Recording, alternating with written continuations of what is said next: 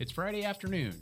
We've locked the door so no one will interrupt us while we attempt to inject disinfectant and UV radiation directly into our lungs, and also because it's time for another edition of our weekly podcast, Tales from the Brown Desk. I'm Jake Rigney of Rigney Law, LLC. With me, as usual, is my law partner, wife, and the mother of our homeschooled demon child, Cassie Rigney. Our host is Terry Alm. Friendly reminder Tales from the Brown Desk is a free flowing conversation involving two foul mouthed attorneys. It may include graphic descriptions of sexual activity, violence, and attempted goose homicide. It may not be suitable for children, my mother, your mother, Mother Superior, the Mother of Dragons, and Mother Truckers, or the Drive By Truckers. Listener discretion is advised. Here's Terry. Hello, everyone. Hi, Jake. Hi, Terry. How you doing? I'm good. How are you? I am full of cheeseburger. Nice. Yeah, it was good. How are you, Cassie? I'm fine, thank you. So, today's episode is going to be focused on parole and probation. Now, probation and parole caseloads have increased as prisons and jails look to reduce overcrowding during the coronavirus. Numerous entities like the ACLU and the National Lawyers Guild have reached out to Governor Holcomb pleading for the release of low level offenders, inmates who are close to the end of their sentences, and those who are at high risk of becoming seriously ill or dying of COVID 19. Holcomb has allowed the Indiana Department of Corrections to manage itself. What do you guys think about this? About the self management, about the request to the governor, which About the self management, about the it being pushed to the local levels for the local levels to decide. I think that um, being more individualized is better uh, rather than a big structure that paints every case with a broad stroke. Um, you want your case to be value, evaluated individually, um, and you know at the local level is probably the best way to do that back in your home jurisdiction. County jails are releasing dozens, sometimes hundreds of inmates to reduce the threat of COVID 19. But this has not prevented COVID 19 from spreading in some facilities, like the facility up in Northwest Indiana, Westville facility, where nearly 92% of the inmates have tested positive for COVID 19. Numerous of the staff members there have too. In fact, the Indiana National Guard was just deployed to the facility to help staff deal with this issue. So, do you think Indiana's local um, facilities are dealing with this pandemic well? Well, eh, look, I don't know about well. Um, it it's going to be nearly impossible to deal with, no matter uh, what you do. Um, you can't stop sending employees to the jail, right, or to the prison to watch the inmates. Uh, you can't suddenly make inmates uh, stay six feet apart from each other when there's not enough space in there to do that with any sort of reasonable uh, in- any sort of reasonable way. Um, and someone, an asymptomatic person, is eventually going to end up there, whether it's a uh, a guard or a cafeteria worker or an inmate who just got sent there from a county jail where he got it. So um, it, it is literally impossible to keep out, and it is almost impossible to keep it from spreading once it gets there. Um, now, it would be a different story if our testing situation was a little different. If we had the ability to test people within, you know, uh, and get results within minutes or a couple of hours, you could test everyone coming in and out uh, every day. That would also be obviously very expensive. Um, and, uh, you know, the, the state's not going to try to spend that kind of money just on keeping a, a disease out of the prison that's not going to kill too many people. Um, the the prison is a really difficult place to live, and it's not going to get any easier with COVID nineteen. But um, there's a, a pretty strong undercurrent. I'd say more among conservative voters than among liberals um, that says, "So what? You shouldn't have gone to prison." Um, and I think that they feel that way. You know, they probably feel that way about this too. Um, it's unfortunate, but I think that those types of voters have sway with uh, you know the politicians who make these decisions, and so um, you're probably not going to see things improve too much. It is good that they've been letting more people out of um, you know, out of the county jails, although it it's frustrating that they have a bunch of people in the county jails that they can just say, oh, well, now that you've got a, a, respiratory disease that's very infectious, never mind, we don't need to keep you in jail. Like the truth is, they didn't need to keep that guy in jail anyway. right. Um, so that's, I mean, that's a little frustrating, but I guess, um, you know, you, you take you take the release for whatever reason you get it. I guess. So with probation and parole caseloads on the rise due to trying to reduce the crowded prison and jail populations, let's talk about probation and parole for a minute. Can you define probation and parole and tell the listeners what the difference is? probation is part of your sentence and parole is in addition to it afterwards um, like when you go into your sentencing hearing you will know how much probation you're going to get you're not going to be told how much parole you're going to get um, parole doesn't count towards your serving of your sentence um, like probation does so what are some common probation rules that are be- put upon a person? Standard terms and conditions. Often you're gonna have to, you know, don't commit any new crimes. Uh, show up to your appointments. They usually include random drug testing. Sometimes they have curfews. Uh, sometimes they have limits on, you know, alcohol use. Community service. That's case by case. I mean, sometimes. It, it, it, that I wouldn't consider that a standard term. I mean, it's not unusual, but um, it's not like default. You get community service, where I feel like default is your probation includes urine, urine random drug testing. Um, it certainly can be part of it, but who's eligible for probation, or what type of offenders would get probation? Anyone can get probation as part of a criminal sentence. Um, even a C misdemeanor, any misdemeanor, you can get up to a year of probation. Um, and it can be attached to a suspended sentence on any type of felony. Um, there are some felonies that carry mandatory minimum sentences. Um, and in that case, if you only got the mandatory minimum, you wouldn't get probation afterward, although you probably would get parole.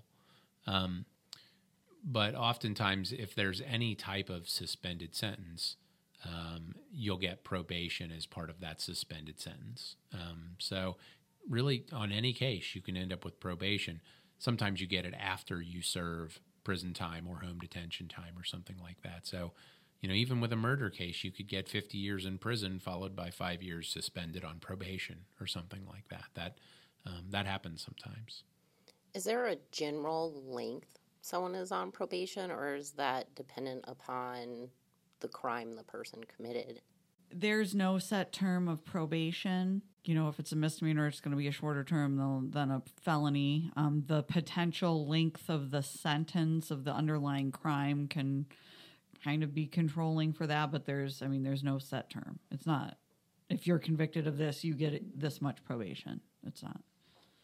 Yeah, really, the only limitation on it is that you can't get a longer probation sentence than you have uh, a total sentence, uh, than than the available total sentence. So, um, for example, except for on misdemeanors.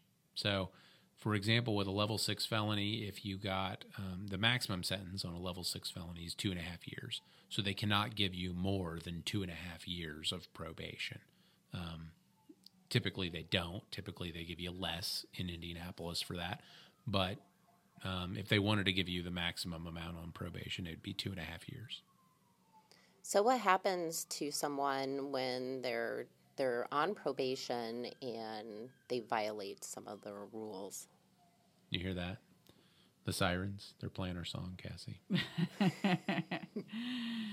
Anything can happen to an informal resolution between the person and the probation department that never goes to the court. They could file a violation in court and you could have to go to court. Then, in that situation, it's still anything to you could be continued on probation as before. They can increase uh, monitoring requirements or they can violate you and send you and take you into custody. So, what would be the worst case scenario for somebody who violated their probation? They go to jail for all of their backup time. No good time credit. Well, if you violated, what do you get good time credit for? I mean, you don't just get it for getting it. I You, mean, yeah. So you gotta to put it in context. You have to understand how criminal sentences work. Um, when when you receive a sentence in, in a criminal case, uh, it's divided into two portions. One portion is the executed portion, which is the portion you serve immediately, and the other part is a suspended sentence that you can be made to serve later if you violate your probation. So, uh, if you're placed on probation and you have w- a one year suspended, um, suspended time is is what sort of we colloquially call backup time. Um, so, if you have one year of backup time and you violate your probation, the judge can give you anything between uh, a stern talking to and one year in in jail or prison, depending on what kind of offense you committed. You do earn good time credit against that executed sentence if it gets imposed. So if the judge converts your suspended sentence into an executed sentence, you do get good time credit while you're serving it at the same rate that you would if you were serving it originally. So misdemeanor or a level six felony, you get a day for every day of credit. Um, if it's a, a major felony, a level five felony or higher, uh, you get a day for every three days that you serve. So you serve 75% of it roughly on a major felony case. You do still have the opportunity to get time cuts, but that's generally how the credit time works in that scenario. Yeah, yeah. uh, it- When you're serving, you're not earning good time credit on your probation sentence. So you, you could go to the end and of your probation and violate, and you can't be like, "Well, I have good time credit on probation." You don't have. There's not any time for you to send me back, and that's not true. So I guess I was unclear, but you you're not earning good time credit for serving time on probation. Right. You're not earning any credit when you're on probation. Probation is not an executed sentence. You don't get credit time for it. If you get one year of probation, you have to do one year of probation. Um, your benefit for being good on probation is not that they cut your time, it's that you don't have to do any of that suspended time that they threaten you with. Can probation officers arrest somebody, or is that just reserved for cops to do? I I believe that they can by statute. I do not believe that practice is common. Um, typically, when a probation officer is involved in in some sort of apprehension, it's it's likely that there's a police officer there with handcuffs that's actually doing the uh, the work. But I think they are defined as law enforcement officers in the statute, which means they probably could if they really if they felt like they could follow the statute. But most likely most probation offices have a very clear understanding that that's not an appropriate way for them to act and that usually they're going to want to leave that to the professionals because arresting somebody is dangerous it's uh, not something to be taken you know lightly and just because you felt like it Could a probation violation result in a warrant for an arrest? Yes, um, generally that's if they take if if the violation is brought to the court, uh, the uh, an alleged viol- notice of violation is filed, and then the state uh, or the probation department will requ either request a warrant for their arrest or what's called a summons, and then the court can either just issue a summons, which is a subpoena to appear for court, order to appear, or they'll issue a warrant for your arrest. What type of advice would you give to somebody who has a probation violation in a warrant for their arrest? Like, what should they do? Should they turn themselves in? Should they call an attorney? Uh, it is generally, I think, a good idea to consult with an attorney, but um, sometimes the court will simply leave you no option other than to turn yourself in. Uh, so if you're going to, you know, you check with an attorney, there are certain types of cases in certain places where an attorney might be able to get it set up so that you don't have to go turn yourself in. But sometimes that can't happen, and you, either have to turn yourself in or or you wait till you know, somebody with a badge and a gun finds you.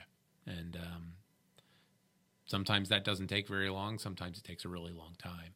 Um, and you can put yourself in a worse situation when you do that, though, because a lot of times if you go in front of the judge and you have just turned yourself in because you knew there was a warrant. The judge looks at you and thinks, well, that's a person that isn't going to run. Um, and you know, then maybe they think you might be worth another chance. But if you're gone for a year and a half or two years and you knew there was a warrant out for your arrest and you didn't come back, well, then the judge is going to be thinking that that's a person who's probably going to run away again, and we're going to have to be dealing with this three years from now again. And I'd rather have this out of my courtroom. And so sometimes they're less likely to give you another chance um, in that situation. Now, what happens to someone who moved out of the state of Indiana and there's a warrant for their arrest here for violating their probation and they're pulled over in some other state? Are they brought back here to Indiana or is that dependent upon their the crime they committed. Anytime a warrant is issued, it should show up in the national database, and and any law enforcement officer that encounters you and knows about that warrant is supposed to take you into custody. Doesn't matter what it's for. Now the question is: Is Indiana going to bring you back? You know, and that depends. You know, is the Marion County warrant? Are they going to bring you back? You know, a couple counties away? Yeah. Are they going to bring you back a couple states away? Maybe depends on what it is. Um, there's not a bright line rule. It's kind of case by case, and you know, then the jurisdiction has uh, something to say with that because the court's issuing a warrant, but I mean, you know, it's the sheriff's department that has to drive out there and get you. Um, so there's a lot of fa- a lot of factors that go into play, and but you could potentially yes. Um, it, it, it depends. So now we're going to move on to parole, and could you explain to the listeners how parole works here in Indiana? If you go to the Department of Corrections, you will either serve a term of probation or a term of parole after that sentence. So, if someone is in prison, parole is a given when before they get out. That they will either get probation or parole. If parole is set up to make sure that the person getting out of custody has some kind of safety net to reintegrate into, into the community. Now, they forego the parole doing that if you have probation, but you have to do, you have to get something. Um, I've seen once in a while where they'll try and run because some some fences want parole anyway, and they'll either drop one or run them simultaneously, but that's a rare circumstance. So in Indiana, do inmates appear before like a parole board or people that are going to ask them questions about life after prison? They do. Now, you only end up there ultimately if you've violated most of the time because you go to prison and the math problem it's your executed sentence minus credit time that'll give you your release date. And that's called mandatory parole. And you'll you'll get that and you'll get kicked out on parole without seeing the board once you reach that math problem. Then you see the board if you violate um, and you don't admit the violation. Um, but then, even if you admit the violation, you get annual reviews for anybody who's violated, and then you will appear in front of the board every year for that review hearing. What kind of authority does the parole board have? Meaning, like, what type of conditions can they put on a person? They have a wide discretion. Their uh, limits on their power is that which is reasonably related to successful integration and not unduly restrictive of fundamental rights. So anything that is deemed reasonably related to this rehabilitation um, and doesn't unduly burden rights, they'll be allowed to do. And that's very broad. And I, I keep saying unduly burden. The statute is already saying they're going to burden your constitutional rights, and they are allowed to do so. They just can't do it unduly. And then what is unduly? so they've got a lot of discretion. I mean, it comes back down to this mentality well, default, you're supposed to be in prison. You don't like the rules of being out? Okay, you can go back to prison. The case law calls it the extension of prison walls. So, I mean, you know, I get a lot of people calling, I'm free. I did my time. If you're still on parole, you are still serving, you know, considered under their thumb, under their authority. You're, you know. Yeah, one of the things that always strikes me about that statute and that that whole situation is we write this this statute right and it it's it's got a bunch of legal terms in it that no one coming out of prison understands. And we put them back in prison if they don't abide by it. You know what i mean? Um, and so routinely we see people who come out and don't understand what that means and don't understand what um, what they're allowed to do and what they aren't allowed to do. And then they're really unhappy when they find out that it is uh, quite a bit difficult um, to actually successfully complete parole sometimes. And they put a lot of difficult, strange conditions on you sometimes, especially if you're a sex offender. Um, so it creates uh, this weird situation. And it's, it's a real problem. We write laws, we expect people to understand them, but we write them in a way that most people won't ever understand them. So, Cassie, you appear before the parole board um, often representing inmates and people in prison. Can you give um, the listeners an example of a condition that might be unburdensome to somebody or burdensome. This has not been considered unduly burdensome, but the most shocking uh, condition that I had heard of was for sex offenders who have to undergo polygraph testing.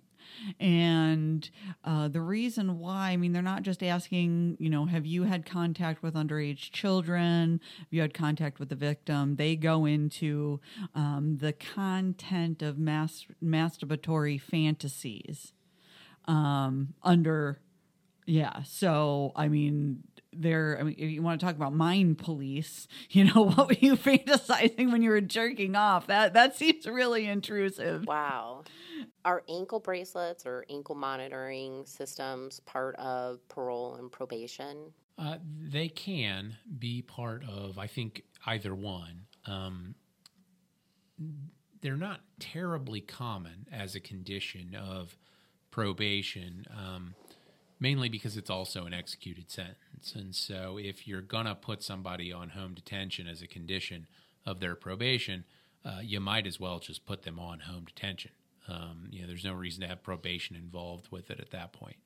Um, but it does happen sometimes, um, which is weird because it's it's good enough to be an executed sentence, although technically you're not serving an executed sentence. Um, which is why the Court of Appeals has said if you do that to somebody, if the state does that to someone while they're on probation and it's a condition of their probation, if they're ever have if they're ever found to have violated their probation, they get credit for all that time they were on home detention. So you can earn credit time for it even if you're not serving an executed sentence, um, which again is sort of a peculiar way to, to handle it. But uh, that type of monitoring can occasionally be part of a, uh, a probation term, yeah. So there is a statistic that I found interesting, um, specifically because it's about Indianapolis. Did you know that Indianapolis has the nation's largest electronic monitoring program? And just to give you an example of how large it is, um, there are approximately a little over 4,000 people in Indianapolis monitored daily on these systems. And if you compare that to Cook County in Illinois, where Chicago sits, there are 2,700 on average people being monitored daily. Why do you think there are so many more people on ankle bracelets or ankle monitors in Indianapolis. Why are we using that more than the m- most of the nation? I'd expect Marion County relies on it because of the federal inmate cap that has been in place since the mid aughts.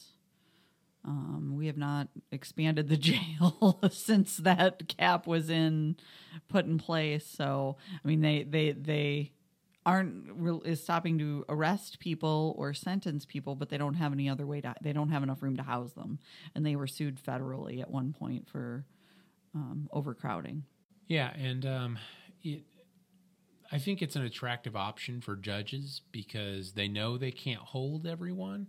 Um, but at least that way, if something bad happens down the road, the judge can say they tried, right? They they used an option that was available to them, um, which is better than just saying, you know, we released him, right? They could say, well, we put him on home detention. He wasn't supposed to be out of his house. Um, it it assists a little bit in sort of what I call the um, the politics of confusion. Um, there are opportunities. Well, I guess the easiest way to explain is sometimes something really bad happens, right? Like a guy is out on home detention and he commits a murder or does some other really bad thing. Um, and it's happened many times in Indianapolis. Uh, I've been involved in a few of those cases myself. Um, and inevitably, the media starts asking questions, usually related to, like, why was this person out of custody? You know what I mean? Why didn't we prevent this from happening? Um, and then they start asking, you know, everyone that's in, been involved in the decision starts uh, pointing the finger at each other about it, right? Uh, uh, the prosecutor can say, well, the judge let her out. We didn't let him out. We didn't agree to that, um, which is why the prosecutor's office usually objects to every bond request so that they can come back later and say, well, we didn't agree to it. um, because they know if you know if a thousand people or ten thousand people ask for bond reviews, one of them, at least one of them, is going to go do something bad afterward. So if they just object to all of them, then they can, whichever one it is, they can come back and say, "Well, we objected. We didn't want him out." Um, and then the judges can either point back at the prosecutor's office or, or um, at the jail or at the you know wherever else they can to complain about how we don't have enough beds um, or they or somebody else created a procedure and they were just following it. Um, and so at the end of the day, you never get a really good answer, no matter how many times the media asks about why this happened. Um, and it's because, you know, there's three or four or five different people and they can all kind of point at each other and say, um, you know, not me, them. Um, if, if the judge puts him on home detention, then the judge can say, I put him on home detention and community corrections didn't tell me when he ran away. um, you know what I mean? Why didn't they tell me? I would have issued a warrant for it. Like, so it's, it, it creates this situation where everyone can just point at somebody else within the system. No one eventually sort of catches the, the worst of it. And, um, uh, the public just kind of eventually, you know, the, the news cycle moves on and the public finds something else to be uh, mildly outraged about. Um, it's an aspect of the criminal justice system that a lot of people don't talk about, and a lot of people might even disagree with me about it. But I I've noticed it for a long time back back when I was a prosecutor back in the aughts, and um, invented my own little term for it. It's sort of the, the politics of confusion. They're just, you can always find somebody else to blame um, or at least to divert attention away from yourself for. And eh, that's a tool in, in that, um, in that process, even if, even if no one will admit it is, or if they, they don't want to say that that's why they do it. Um, but I think sometimes that is, that is why. And look, I could be wrong. I'm just stating my opinion, but um, I I think it's a real thing, and I've been involved in enough decisions uh, about whether or not to object from back when I was a prosecutor that I can say it's a real thing that prosecutors think about. Now, do you know if ankle monitors are only used after sentencing, after you get out of jail, or are they ever used um, prior to sentencing? Like, are they put on people that have not had their case heard yet. Oh yeah, yeah. I mean, that's a, you put it on as but you can have those kind of monitoring as part of your bond. Um, and I would expect a substantial portion of that 4,000 is those people. I find that interesting because I thought that the whole purpose of bond was to ensure that that person was going to come back. So they are taking like an extra precaution. Right. So, and, and what they usually do is, the, or the way they would justify it um, is by saying that uh, they've they've lowered the bond, right? So they've made it easier for you to get out in return for you being on home detention. Um, you know, so you could have a, a ten thousand dollar cash bond uh, with no home detention, or a five hundred dollar cash bond with home detention. Your choice. and uh, most people don't have 10,000. Most people do have 500. You can guess which one they choose. Right. Well, and it's not only to ensure bond is not only to ensure appearance. That is definitely one of the things, but it's also to protect the community. You know, if you have somebody who's a habitual drunk driver, they might be put on a Scram bracelet during the pendency of their case to make sure they're not drinking. And the justification they're being is to protect the community.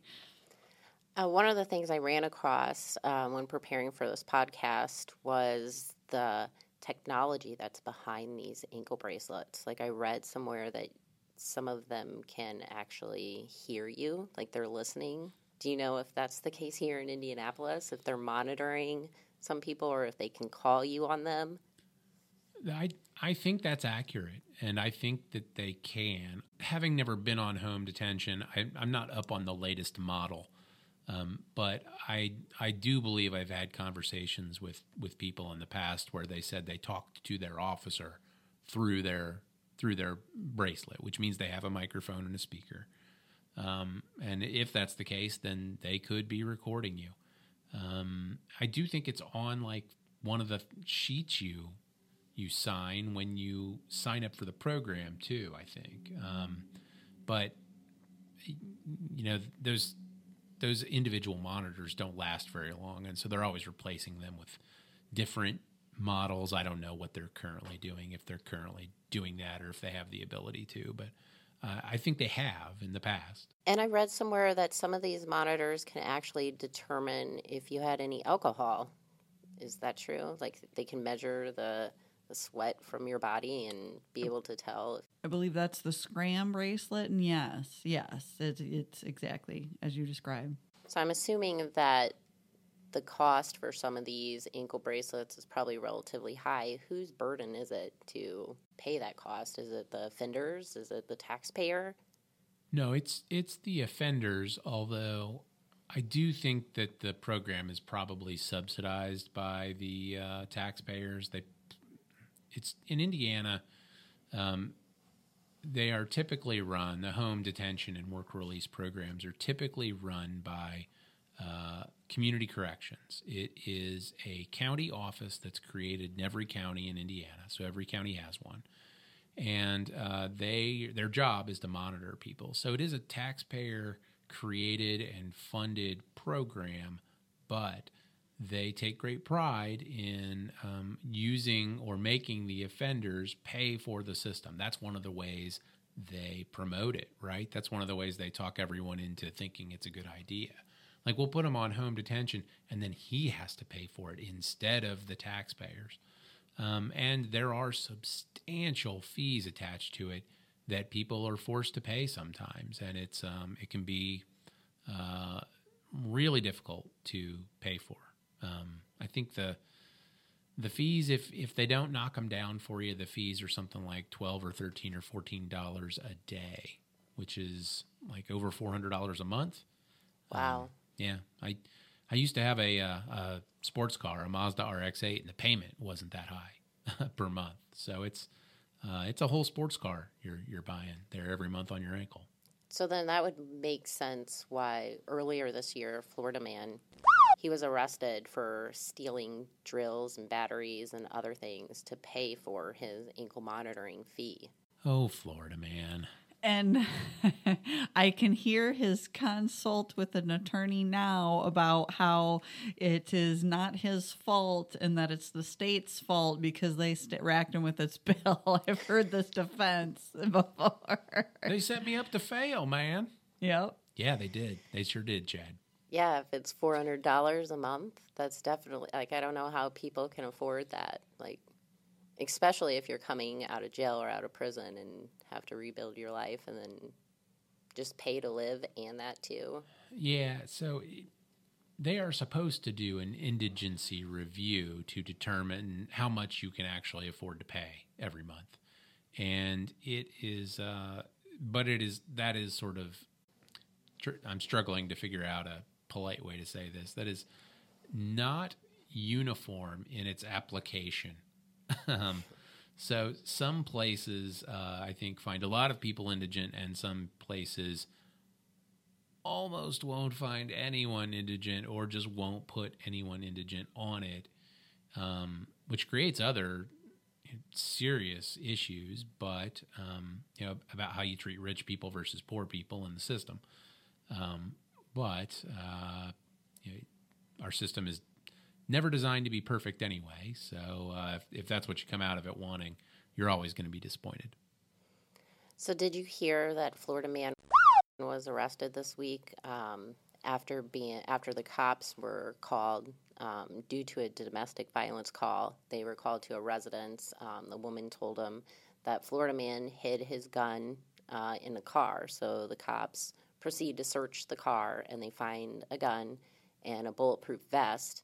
And Florida man says that they were not his, they were John Wick's. His cousin, John Wick. His cousin, John Wick. Um, did did the police just sort of put everything back and leave? no, because that's what I would have done. I'd have been like, "Well done, sir." There, if there's a 0.1 percent chance he's telling the truth, I'm going to die. So time to leave. No, he was arrested for aggravated assault with a deadly weapon and domestic battery. Good try, Florida man. Points for creativity. And that wraps up this episode of Tales from the Brown Desk. Thank you, Terry. We appreciate it. And thank you for listening to Tales from the Brown Desk. Please note, while we may discuss legal issues and provide information regarding the law to our listeners, we do not intend to create an attorney client relationship with any listener. Our advice may not be applicable to some legal issues. Please consult with an attorney you've hired to review your legal situation before you attempt to apply the things we have said to your case. If you'd like to schedule a free consultation with one of us regarding a criminal law matter, please call us at 317 430 7370. If you'd like to submit a question for our podcast, please send an email to teri at rigneylawindy.com please title your email Podcast Question. No names are necessary. The attorneys at Rigney Law do not comment on their current pending cases. Nothing we have said in this podcast is a comment on a case we are currently working on, even if your name is Chad or if you're from Florida. Thanks, everyone.